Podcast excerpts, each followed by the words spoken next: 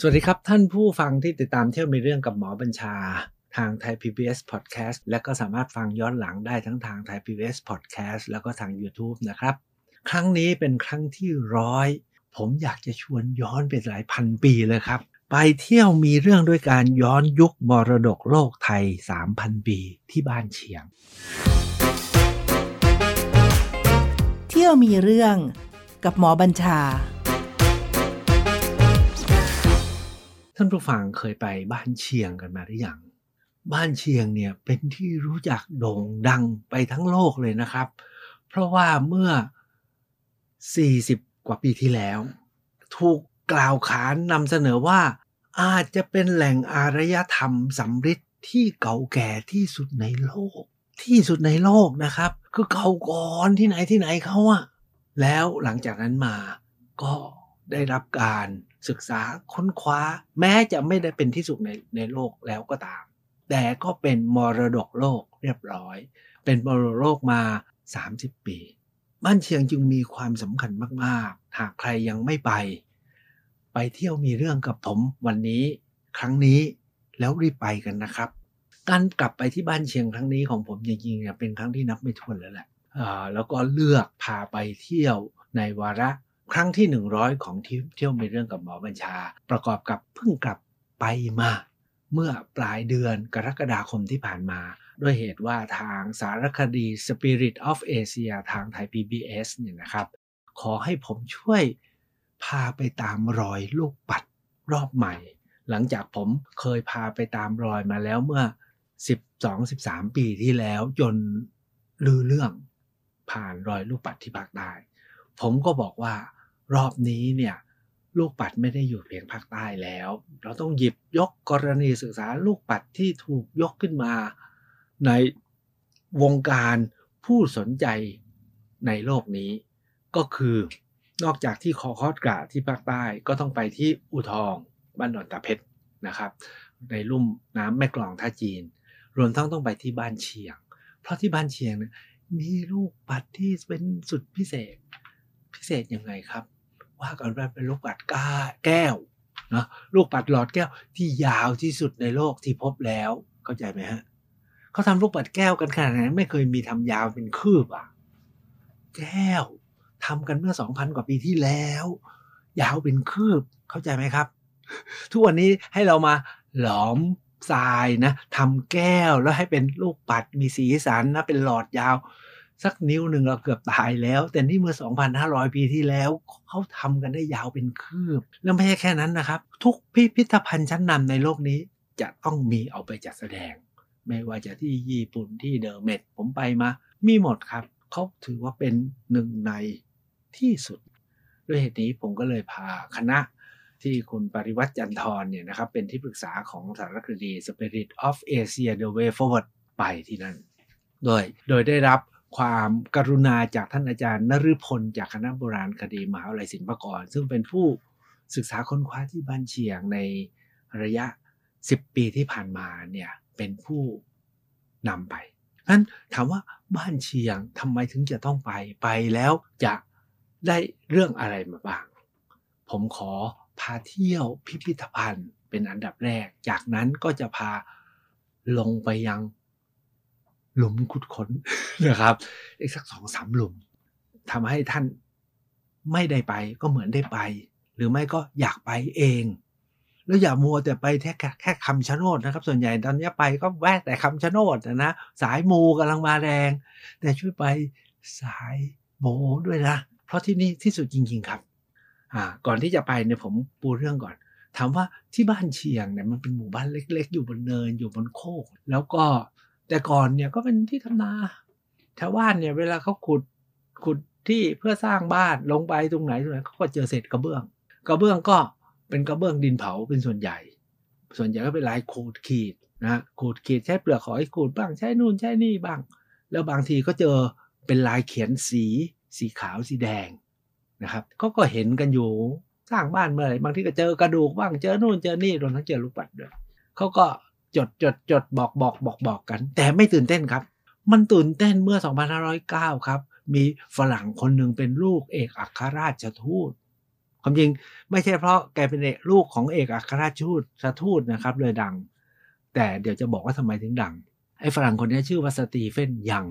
แกเรียนมานุษยวิทยาอยู่ที่มหาวิทยาลัยเพนซิลเวเนียพอดีเป็นลูกทูต ก็เลยทำ thesis ทำวิทยานิพนธ์ทางมานุษยวิทยาที่หมู่บ้านที่เลือกไปทำที่บ้านเชียง และการไปเลือกไปสำรวจไปทำข้อมูลที่บ้านเชียงเนี่ยนะครับ วันหนึ่งเนี่ยนะแกเที่ยวเดินสำรวจไปเรื่อยๆ คงเดินแล้วเพลินอะ สะดุดรากต้นไม้ล้มนี่เรื่องเขาทำอย่างนั้นนะในพิพิธภัณฑ์เขาก็ทำเป็นรูปสเก็ต ไอ้สตีเฟนยังเด็กหนุ่มน้อยเนี่ยหกล้มหัวจิ้ม ประเด็นก็คือ แกบอกว่า ล้มลงไปถึงอะไรมันอยู่ตรงหน้าที่ล้มอะเป็นกระเบื้องดินเผามีลายเขียนสีเป็นแบบก้นหอยอะแกก็สงสัย เอ๊ะ เครื่องถ้วยส่วนใหญ่มันก็เป็นขูดขีดใช่ไหมแล้วนี่ทำไมมีลายเขียนสีเนี่ยแกตั้งคำถามพอเจอถึงแกก็หยิบขึ้นมา แล้วแกก็ถามคนที่ว่าโอ้ยเจอเยอะไปเจอเยอะไปชาวบ้านนะคนคนไทยแล้วเจอเยอะไปเจอเยอะไปโยนไปโยนไปโยนไป แต่สตีเฟนยังไม่อย่างนั้นนะแกเป็นนักเรียนทางมานุษยวิทยาอยู่มหาวิทยาลัยชั้นนำนะมหาวิทยาลัยเพนซิลเวเนีย แกทำไงรู้ป่ะครับแกจดบันทึกการพบ แล้วแกก็เก็บแล้วก็ส่งไปให้อาจารย์แกที่มหาลัยเพนซิลเวเนีย ปรากฏว่าอาจงอาจารย์ของที่นั่นเขาสนใจก็เลยมาศึกษาศึกษาไปศึกษามา มาขุดมาค้นมาอะไรต่ออะไรบอกนี่มันไม่เหมือนที่ไหน แล้วก็อาจจะเป็นอารยธรรมแรก ๆ แล้วสุดท้ายก็เจอเครื่องสำริดนะครับ เจอเครื่องมือเหล็ก แล้วก็เกิดเป็นข้อสันนิษฐานใหญ่อะเพราะว่ามีการหาค่าอายุพบบางตัวอย่างมีอายุถึง 5,000 ปี ก็เลยบอกโอ้ นี่มีอารยธรรมที่ยิ่งใหญ่เก่าแก่ถึง 5,000 ปี ก็โอ้โหฮือกันทั้งโลกเลยครับ ในนิทรรศการเนี่ยพอเดินเข้าไปถึงเนี่ยเขาก็จะมีห้องแรกว่าด้วย พระมหากรุณาธิคุณของพระเจ้าอยู่หัวกับสมเด็จพระนางเจ้าพระบรมราชินีนาถคือหลังจากสตีเฟนยังมาหกขล้มเจอเศษกระเบื้อง 2509 แล้วก็ส่งไปให้อาจารย์และทางการศึกษาค้นคว้าขุดเนี่ยประมาณ 2517 18 19ครับกรมศิลปากรและมหาวิทยาลัยเพนซิลเวเนียมาทำการขุดค้นครั้งใหญ่ฮือกันทั้ง ตอนนั้นไม่ใช่ฮือเฉพาะประเทศไทยนะครับฮือกันทั้งโลกเลย ผมยังเป็นเด็กเนี่ยได้จบมศห้าหรือมแปด ยังตื่นเต้นไปด้วยเลยครับ พระเจ้าอยู่หัวสมเด็จพระนางเจ้า เสด็จไปทอดพระเนตรเลย แล้วจุดสงถามถามหลายอย่าง แล้วกำชับว่าให้ทำให้ดี เก็บไว้เป็นมรดกเป็นสมบัติของชาติ เพื่อเราได้สืบหา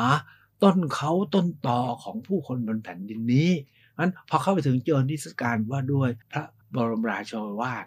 พระราชปุจจฉาผมใช้คำนี้พระราชปุจจฉาแล้วที่ทรงมีอะไรอะมี มีคำชี้แนะให้ไว้ จากนั้นเนี่ยก็ว่าด้วยประวัติของการศึกษาทางด้านโบราณคดี ซึ่งทำให้ผมอ๋อแต่ก่อนคนไทยเราเนี่ยเห็นก็เฉยๆงั้นงั้นงั้นงั้นจนฝรั่งมาเจอแล้วตั้งคำถามว่าฝรั่งเขาเอาจริง จนได้เรื่อง พอได้เรื่องไทยแล้วก็ได้เรื่องด้วยนะครับ อันนี้ก็ไม่ว่ากันแต่ก็เป็นข้อคิดนะ ต่อไปเราไม่ต้องรอฝรั่งก็ได้ ถ้าเราอยากถ้าเราแน่จริงใช่ไหมครับ แต่อันที่สามสิครับ มองลงไปข้างล่างเขาสร้างหลุมขุดค้น จำลองไว้สองหลุมเบอร์เลอร์เลยครับ ลึกประมาณ 3-4 เมตรนะนะครับ แล้วก็เห็นการฝังศพแบบแผนต่างๆ การศึกษาขุดค้นของผู้คนกลุ่มต่างๆ ที่ทำกันมาเป็นลำดับ จนพบว่าที่บ้านเชียงเนี่ยมีผู้คนน่าจะอยู่ประมาณ 3 รุ่นโดยคร่าวๆนะผมใช้คำว่าคร่าวๆแล้วกัน คือประมาณเมื่อ 5,000 ปีที่แล้ว นะครับแล้วประมาณเมื่อประมาณ 3,000 ปีที่แล้ว แล้วประมาณ 2,000 ปีที่แล้วนะก็มีอยู่ 3 รุ่น หลุมฝังจากหลักฐานหลุมฝังศพ และสิ่งที่พบอะเราพอได้เห็นนะตกลงว่าเดิมที่บอกว่า 5,000 ปีที่แล้วมีจริง แต่เป็นมนุษย์ยุคก่อนประวัติศาสตร์ กึ่งหิน แล้วก็เริ่มเข้าสู่โลหะ แต่ยังไม่ไม่ไม่ได้เป็นแหล่งที่เคยตื่นเต้นเดิมว่าเป็นแหล่งโลหะ แรกของโลกไม่ใช่ละนะครับเพราะอายุยุคโลหะที่กำลังที่ใช้คำว่ารุ่งเรืองที่บ้านเชียงเนี่ยมันมาช่วงช่วงสองและช่วงสามคือแถวแถวสองพันปีสามพันปีที่แล้วนะครับ แต่ที่สนุกกว่านั้นก็คือว่าพอเดินพ้นจากไอ้หลุมขุดค้นเนี่ยเขาจัดแสดงของที่พบจากหลุมขุดค้น แหล่งเดียว คือที่วัดโพสีใน ซึ่งพอเราเสร็จที่พิพิธภัณฑ์สถานแห่งชาติบ้านเชียงเนี่ยนะครับ เราก็จะแวะไปดูที่หลุมขุดค้นนี้ ซึ่งจัดไว้ดีมากนะครับ ทั้งที่หลุมก็จัดดี ทั้งที่ในพิพิธภัณฑ์ก็จัดดี เขาจัดให้เห็นว่าของที่เจอในหลุมขุดค้นวัดโพสีในเนี่ยนะครับ มันมีอะไรบ้าง ไม่ว่าจะเรื่องของเครื่องมือเครื่องใช้ก็คือเครื่องมือเหล็กเครื่องและเครื่องประดับสำริดนะครับ จนกระทั่งเครื่องถ้วย ต่างๆ ซึ่งก็มีรุ่นแรกก็เป็นลายปั้นธรรมดา ลายขูดขีดนะแล้วก็สุดท้ายก็ลายเขียนสี ซึ่งลายเขียนสีของเขาเนี่ยพอเดินต่อไปเนาะมันมีห้องใหญ่ห้องหนึ่งเก็บไว้สารพัดหม้อบ้านเชียงที่เขียนสี ผมเนี่ยนะไปดูแล้ว เฮ้ย นี่มันไม่ใช่หม้อ นี่มัน artwork นี่คืองานศิลปะชั้นเยี่ยม ของผู้คน แล้วแต่ละใบนะครับ มีตั้งแต่ใบประมาณอะไรพอจับมือ พอมือได้ แล้วก็ใบประมาณสูงสักประมาณห้าหกสิบเซนจนเกือบเม็ดหนึ่งอะฮะหม้ออะไรใหญ่อย่างนั้น ถามว่าเอาหม้อเครื่องเส้นเครื่องบูชา หรือบางทีก็หม้อเอาไว้ใส่กระดูก แต่เรียกว่าหม้อเขาสวยมากแล้วเป็นอาร์ตพีซนะฮะแล้วเป็นอาร์ตพีซเลยเป็นประติมากรรมนะเป็นงานจิตรกรรมที่ อายุสองพันปีสามพันปี มีเป็นลายก้านขน มีลายเป็นลายซ่อนเงื่อน มีเป็นรูปสัตว์ มีเป็นรูปคน มีเป็นลาย ไม่รู้จะฟันเฟืองลูกโซ่ใช้คำว่า ผมว่าเป็นสุดยอด มีอันหนึ่งนะเป็นลายแกะสลัก ผมพยายามชวนอาจารย์นัทพลดู นี่อาจารย์ผมว่าเป็นอักขระนี้อักขระอาจารย์บอกหมอยายามันเป็นลายขีดขีดเพราะว่าอักขระ ผมดูแล้วมันเหมือนกับภาษาทิเบตเลย มือนอักษรทิเบตแต่นั่นแหละ มันมีอยู่ใบเดียว ถ้าเป็นภาษาจริงมันต้องมีหลายใบ แต่ไม่แน่นะมันอาจจะเป็นภาษาสัญลักษณ์ก็ได้ อันนี้ก็ต้องค้นกันต่อไป แต่เอาว่าที่สุดแต่ที่สุดแล้วผมทึ่งยิ่งกว่านั้นก็คือว่ามันมีห้องหนึ่งที่เขารวบรวมว่าด้วยเทคโนโลยีและประดิษฐกรรมของผู้คนที่บ้านเชียง ท่านต้องเดินช้าๆนะครับห้องนี้ นะครับ พอเดินเข้าไปถึงนะจุดแรกเขาก็เป็นว่าด้วยการหลอมทองแดงนะการหลอมทองแดงแล้วก็ทำเป็นเครื่องสำเร็จเชื่อไหมว่าที่บ้านเชียงเนี่ยแม้จะไม่เก่าที่สุดในโลกนะครับของการก่อเกิดอารยธรรมสำริดเนี่ยแต่ที่นี่เมื่อ 3,000 ปีที่แล้ว รู้จักถลุงทองแดงแล้ว ทองแดงมาจากผู้ล้นที่เลยมาจากที่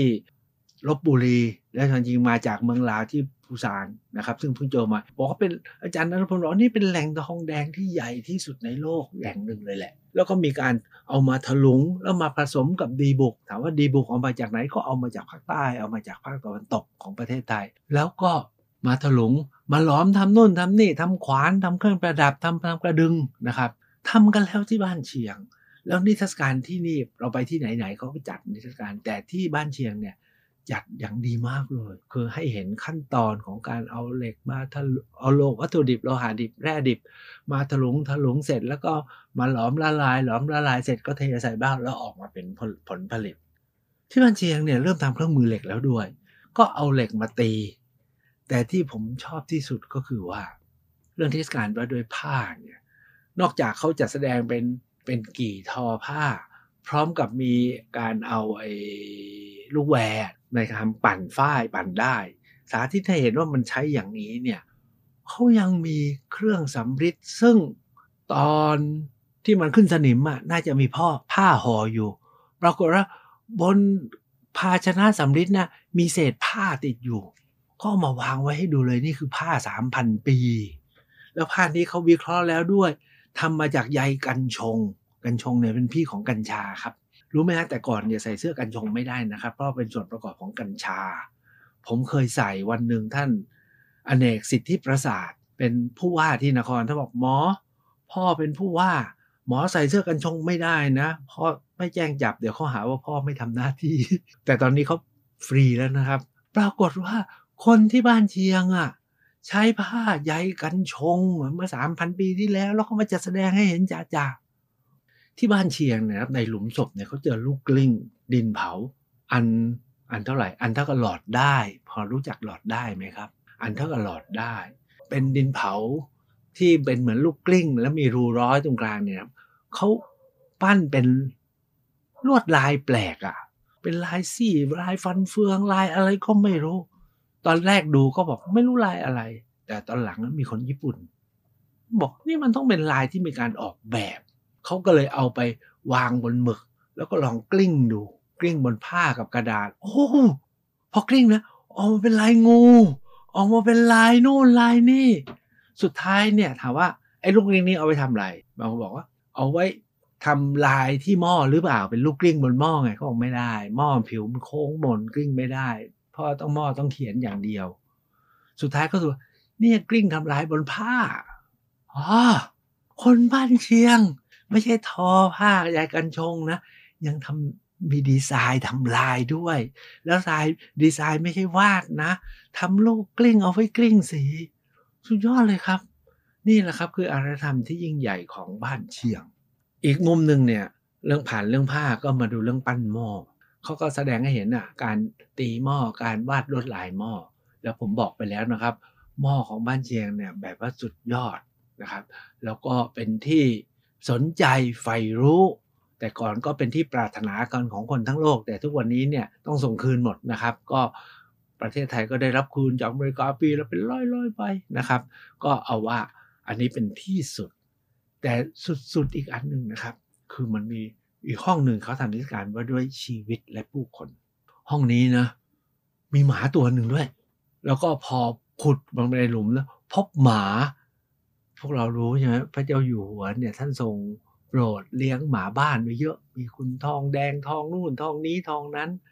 พอกรมศิลป์ขุดพบหมาก็มีคนไปกราบทูลพระเจ้าอยู่หัวรัชกาลที่9พระองค์ท่านพระราชทานชื่อมันนะครับ ให้เรียกว่านี่คุณทองโบราณ อายุ 2,500 ปี ผมก็ไปเยี่ยมเขาเหลือแต่โครงกระดูกนะครับฝังอยู่ในหลุมศพใกล้ๆกับศพของเจ้านายไม่รู้ใครตายก่อนใครนะครับ แต่ว่ามีคุณทองโบราณด้วย แต่ที่เท่กว่านั้นก็คือว่า ในหลุมศพพบโครงกระดูกโครงหนึ่งที่กระโหลกศีรษะมีรอยทะลุ ถามว่ารอยทะลุนี้เป็นรอยทะลุจากถูกยิง ถูกกระสุน ถูกทำร้ายให้บาดเจ็บหรืออะไร จากการวิเคราะห์ของผู้เชี่ยวชาญด้านกระดูกเนี่ยนะครับเขาบอกไม่ใช่กระโหลกกระดูกกระโหลกชิ้นนี้ ถูกเจาะขณะเจ้าตัวยังมีชีวิตอยู่ แล้วหลังจากนั้นมาก็ยังมีชีวิตต่อเนื่องมาถามว่าเจาะทำอะไร โอ้ในนะที่ผมเป็นหมอเนี่ยโอ้โหสุดยอดเลย มีศัลยกรรมกระโหลกศีรษะที่บ้านเชียงแล้วเมื่อ 2,500 ปีที่แล้ว ถามว่าเขาทำอะไร ไม่รู้ บางคนบอกโอ้ยนี่ในเม็กซิโกก็ทำที่อื่นก็ทำเมื่อหลายพันปีที่แล้วทำเพื่อรักษาครับเขาว่ากันว่านะ อันนี้น่าจะเป็นวิธีรักษาปวดหัว ซึ่งทุกวันนี้หมอเราก็ทำนะครับ ถ้าว่าใครไปกระแทกศีรษะกระทบ แล้วเกิดการการปวดหัวรุนแรงเนี่ยอาจจะมีภาวะเลือดออกข้างในสมอง ก็ต้องเจาะเพื่อเอาลดลดความดัน หรือก็ให้เลือดที่ออกข้างเนี่ยเอาออกเสียไม่งั้นมันจะกดสมองจนบี้แล้วก็ตายพราะแต่ก่อนก็ทำแล้ว แต่บางคนบอกเขาอาจจะแค่เจาะเอาวิญญาณออกก็ได้ ไม่ได้เจาะเอาเลือดออก แต่เอาว่ามีศัลยกรรมกระโหลกศีรษะ ตั้งแต่สมัยนู้นแล้ว เอาว่าบ้านเชียงเนี่ยไม่ใช่ คนบ้านป่าเมืองเถื่อน มันต้องมีอารยะนะฮะมีวัฒนธรรมในระดับไม่ธรรมดา ถึงได้ทำหม้อถึงได้ทอผ้า ถึงได้ทำอะไรต่ออะไร รวมทั้งลูกปัดตกลงยังไม่ได้พาไปดูลูกปัดเลยนะครับ ที่พิพิธภัณฑ์บ้านเชียงเนี่ยมีตู้จัดแสดงในตู้ท้ายสุดเนี่ยความจริงที่ วัดโพสีในก็มีนะครับ มีลูกปัดที่ขุดเจอโอ้โหเป็นลูกปัดแก้วลูกเบลเลอร์เลยวางวางเรียงอยู่ แต่ในห้องแสดงสุดท้ายซึ่งเป็นห้องใหญ่มาก เก็บรวบรวมหม้อเป็นเยอะมาก แต่บางมุมเนี่ยก็จะมีลูกปัดมีตู้หนึ่งจัดแสดงลูกปัดบรรดาลูกปัดที่เจอในบ้านเชียงส่วนใหญ่เป็นลูกปัดแก้วนะครับโดยเฉพาะลูกปัดแก้วที่ผมว่าเป็นลูกปัดหลอดแก้วยาวเป็นคืบเนี่ยมีวางอยู่เยอะเลยนะครับสีฟ้าสีออกเขียว แล้วก็ลูกปัดแบบอื่นๆด้วย อันนี้นะครับเป็นยูนิคที่สุดของลูกปัดที่บ้านเชียง ซึ่งถามว่าเจอที่อื่นไหม ก็เจอในแหล่งโบราณคดีร่วมวัฒนธรรมบ้านเชียง ก็คือในภาคตะวันออกเฉียงเหนือตอนบนแต่ชัยภูมิ สกลนครนะครับน้องบัวลำพู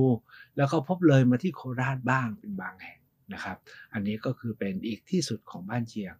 ท้ายสุดก่อนที่จะออกจากบ้านเชียงจากพิพิธภัณฑ์บ้านเชียงเนี่ยครับ มันมีสองสามนิทรรศการ ที่เขาจัดแสดงแผนภาพของพื้นที่ที่มีวัฒนธรรมร่วมกับบ้านเชียง แสดงให้เห็นเลยว่าเฮ้ยบ้านเชียงไม่ได้อยู่อย่างโดดเดี่ยวนะ เพราะว่ามีแหล่งโบราณคดีอยู่ข้างเคียงแล้วก็แวดล้อมออกไปไกล ๆ ในภาคตะวันออกเฉียงเหนือตอนบนเนี่ยนะครับ เป็นร้อยแห่งถามว่าแล้วนี่เป็นสมัยก่อนประวัติศาสตร์เหรอ ไม่มีอะไรเลยเหรอ เป็นตั้งร้อยร้อยหมู่บ้าน แล้วอยู่ในละแวกเดียวกัน แล้วมีของอย่างเงี้ย มันต้องเป็นเมืองมันต้องเป็นตลาด มันต้องเป็นย่านอะไรก็ไม่รู้ อาจารย์นฤพลชี้ให้ดูแผนที่นี่ต่อเป็นที่เดียวก็ไปออกทะเลที่แถวแถวเวดานังนะครับ ข้ามไปทางนู้นก็ไปออกพม่าได้ ขึ้นเหนือก็ไปยูนานนะครับไปลาว ลงใต้ก็มาถึงเขตที่เป็นสุวรรณภูมิ เพราะฉะนั้นบ้านเชียงเนี่ยไม่ธรรมดา ทำท่าว่าจะพาไปลงหลุมสงสัยหมดเวลา แต่ผมทิ้งท้ายงี้แล้วกันครับ เวลาน้อยเหลืออีกนิดหน่อยเนี่ย พอเสร็จจากพิพิธภัณฑ์บ้านเชียงเนี่ยนะครับ ไปเที่ยวแล้วอย่าพลาดนะไปอุดหนุนชาวบ้านบ้าง ข้างหน้าพิพิธภัณฑ์บ้านเชียงนะมีย่านร้านค้าเขาปั้นหม้อแบบบ้านเชียงจำลองออกมาไม่เลวเลยมีทั้งไซส์ใหญ่ไซส์เล็กไซส์เหมือนจริงนะครับลวดลายอย่างจริงเยอะแยะไปหมดเพียงแต่ว่าถ้าจะซื้อไซส์ใหญ่ก็ ขนกลับลำบากหน่อย แต่ทราบว่าเขาจัดส่งให้ แต่ชุดที่สองคือเสื้อผ้าอย่างบ้านเชียงแต่ที่ผมเล่าแล้วใช่ไหมผ้าบ้านเชียงเนี่ยมีพัฒนาการอย่างดียิ่ง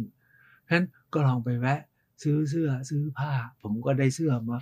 ตัวหนึ่งนะครับ เพราะว่าไหนๆมาแล้วก็จริงเสื้อเยอะแล้วแหละแต่อุดหนุนเขาหน่อย ไม่งั้นเขาไม่มีกำลังใจในการสร้างทำแล้วก็เอามาขาย ถ้าเราไม่ซื้อที่ร้าน ร้านก็เลิกขาย แม่ค้าก็ไม่รู้จะมาส่งขายที่ไหนนะครับ ก็เป็นวงจรครับ ซื้อกันไปซื้อกันมาใช้กันไปใช้กันมา เพราะฉะนั้นก่อนออกจากพิพิธภัณฑ์พิพิธภัณฑ์บ้านเชียงไปที่วัดโพสีในซึ่งอยู่ไม่ไกลนะครับ แต่อย่าเดินไปเลย นั่งรถตรงไปปรุดเดียวนะครับ ก็ไปถึงที่หลุมขุดค้นวัดโพสีในที่หลุมขุดค้นนี้เนี่ยนะครับ เพราะว่าเขาจัดแสดงไว้ดีมากเลย พอเข้าไปถึงนะ ก็มีหลุม ของที่อยู่ในหลุมเนี่ยเป็นของจำลองทั้งหมดไม่ว่าจะภาชนะไม่ว่าจะกระดูกนะครับเขาทำใหม่ด้วยเรซิลแต่เหมือนเดิมทุกประการได้เห็นว่าหลุมอยู่เป็นกลุ่มๆแล้วตรงไหนเจออะไรมีนิทรรศการแสดงประกอบนะครับ ที่ดูแล้วผมว่าจัดได้แบบหมดจดมีแผนภูมิให้เห็นยุคสมัย และที่สำคัญก็คือที่ปากหลุมเขามีเขามีอะไรอะแผ่นภาพสามมิติครับ แผ่นภาพสามมิติให้เราไปยืนณจุดที่เขากำหนด แล้วถ่ายรูปออกมา เหมือนอยู่ในหลุมเลยนะเป็นรูปสามมิติอะทุกคนคงนึกออกใช่ไหมทุกวันนี้มันเป็นที่นิยม ไม่ใช่ทุกวันนี้สิบปีที่แล้วมานะพอเราไปยืนพอถ่ายรูปบอกอ้าวเหมือนลงไปอยู่ในหลุม ก็มีอยู่มีทั้งหลายหลุมให้ลงไปนะครับนั้นแม้ไม่ได้ลงไปจริง ก็เสมือนได้ลงไปในหลุมสำหรับพวกเราเนี่ยในฐานะที่มาตามรอยสารคดี เราก็ต้องไปให้ถึง ลุมจริง ๆ ให้จงได้ ในวันนั้นเนี่ยเราก็ไปที่หนองบัวลำพูครับ ที่บ้านกุดกวางบ้านกุดกวางสร้อยนะครับก่อนนั่งรถไปวันหนึ่งฮะไปจนถึงตื่นเต้นที่สุด เพราะว่าพอไปถึงนะครับ มีผู้หญิงคนหนึ่งขี่มอเตอร์ไซค์ตามเข้ามา ในพิพิธภัณฑ์เพราะเราพยายามโทรติดต่อเขาติดต่อไม่ได้ไม่มีใครรับโทรศัพท์ แต่พอขับรถเข้าไปถึงเออพิพิธภัณฑ์เปิดอยู่ มีผู้หญิงคนหนึ่งขี่มอเตอร์ไซค์เข้ามากับลูกกับหลาน ผมถามว่า พี่มาทำไม เขาถามว่า แล้วคุณมาทำไมบอกอ้าวผมก็จะมาดูเออพิพิธภัณฑ์ว่านะเดี๋ยวหนูพาดู หนูเป็นคนยกที่ให้สร้างพิพิธภัณฑ์นี่เองโอ้แล้วแกอธิบายเป็นว่าเป็นอะไรบอกนี่ดูหน้าผีแกบอกดูหน้าผีมาดูหน้าผีก่อนอะไรนะผีอ่าก็โครงกระดูกไงคือโค สรุปก็คือที่เนี่ยเป็นที่ของแกนะครับ ที่คุณพ่อยกให้สมัยที่คุณพ่อ ขุดเพื่อทำไร่ก็ลงไปเจอกระดูก ก็เจอโครงกระดูก เจอหม้อเจอนู่นเจอนี่ แล้วสุดท้ายพอทางการเนี่ยอยากจะทำพิพิธภัณฑ์เป็นแหล่งเรียนรู้ คุณพ่อกับพี่ผู้หญิงชื่อสาครเนี่ยเขาบอกงั้นเรายกให้นะแล้วก็เลยยกที่ให้สร้างเป็นพิพิธภัณฑ์ แล้วก็โครงกระดูกนั้น คนที่นี่เขาเรียกน้าผีนะครับ คือไม่รู้จะเราก็เรียกแค่โครงกระดูกแต่ผมว่าเขาเรียกน่ารักดีน้าผีปรากฏว่าพี่สาครเนี่ย แกพาชี้ชมหน้าผีแล้วพาไปบรรยายดูเออสิ่งที่ค้นพบอธิบายได้ดีมาก ผมใช้ก็ดีกว่า ที่เราไปในหลายพิพิธภัณฑ์ที่มีเจ้าหน้าที่นำนะครับปรากฏว่า นี่เป็นชาวบ้านแท้ๆผมถามว่าทำไมพี่อธิบายได้อย่างนี้อ้าวก็ที่ของหนูอะ หนูยกให้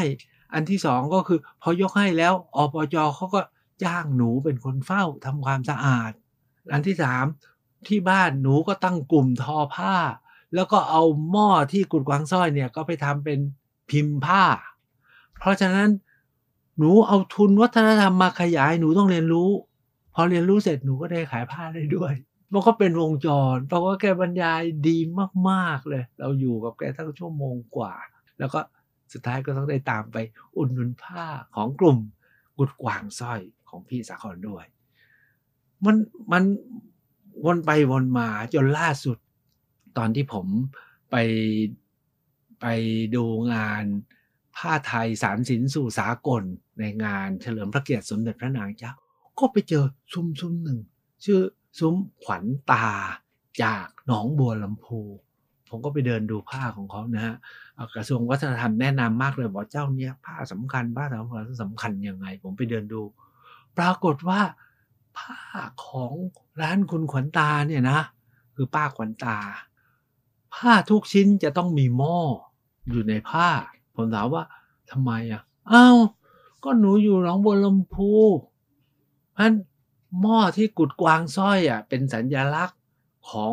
อำเภอหนองบัวลำพูหม้อกับดอกบัว เพราะฉะนั้นขอนตาเนี่ยเป็นคนออกแบบผ้าสัญญลักษณ์ของหนองบัวลำพูคือมีหม้อจากกุดกวางสร้อย บวกกับดอกบัว คือหนองบัวแดงนะครับ ทั้งหมดทั้งสิ้นเนี่ยถ้าหากว่าใครรู้เรื่องรู้ค่ะก็กลับมามีชีวิต เช่นเดียวกับที่บ้านเชียงอุดรธานี ถามว่าลายผ้าประจำอุดรธานี เป็นลายอะไรรู้ไหมครับ เดาสิลายก้านขดของหม้อบ้านเชียง คือเขาก็เอาทุนวัฒนธรรมที่มีอยู่แบบเป็นความภูมิใจตั้งสองสามพันปี ให้กลับมาปรากฏและถูกใช้ใหม่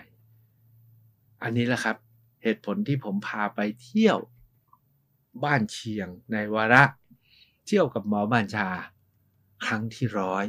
เพื่อย้อนไปให้ถึงอดีต มื่อหลายพันปีแล้วความภาคภูมิใจแล้วรู้ไหมครับ นี่เป็นมรดกโลกแห่งแรกของประเทศไทยแล้วด้วยนะครับ แล้วก็เป็นมรดกที่คนทั้งโลกเขาสนใจ ถ้ามาประเทศไทยเนี่ยคนต่างชาติจำนวนหนึ่งต้องมาบ้านเชียง แล้วเราล่ะ คนไทยไปกันหรือยัง ฟังผมพาไปเที่ยวมีเรื่องไม่พอไปกันเลยครับ พบกันนัดหน้าจะพาไปมีเรื่องที่นครวัดหลัง โควิด เที่ยวมีเรื่องกับหมอบัญชา